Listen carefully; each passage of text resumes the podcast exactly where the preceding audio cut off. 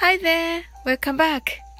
皆さんこんにちは。サオリン英会話へようこそ。今日もお越しいただき本当にありがとうございます。いつもいいねやコメント、フォローをありがとうございます。大変励みになっております。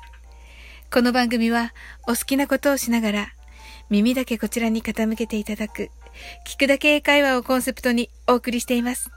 ゆったりと気軽な気持ちで楽しく聞いてくださいね。今日は七夕ですね。お願い事はしましたか？私は今日中に書きたいと思っています。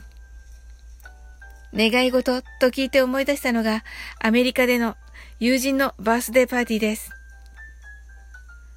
その日が誕生日の人、その日の主役のことをバースデーボーイまたはバースデーガールと言います。さあ、バースデーケーキがそのバースデーボーイ、またはバースデーガールの前に運ばれてきました。ケーキには年齢分のろうそくがあって、そこには火が灯されています。ここで Happy Birthday to You を歌うのは日本でも同じなのですが、すぐにろうそくの火を吹き消しません。何をするかご存知でしょうか？この時、次の誕生日までに叶えたい夢を目を閉じて心の中で唱えます。そしてそれが終わったら一気にろうそくの火を吹き消し吹き消します。うまく消えたら願い事が簡単に叶うと言われています。ちょっとおまじないっぽいですね。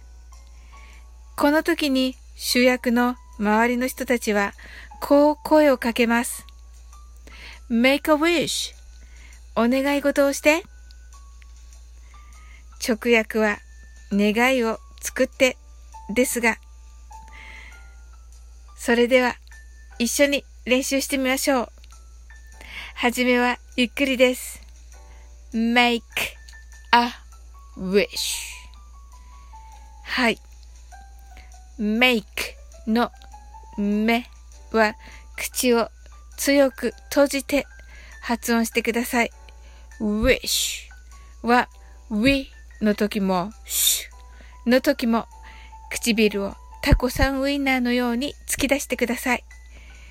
we の時も sh の時もなのでちょっと忙しいですが2回突き出してください。はい。それでは次に早く行ってみましょう。make a wish. はい、ありがとうございます。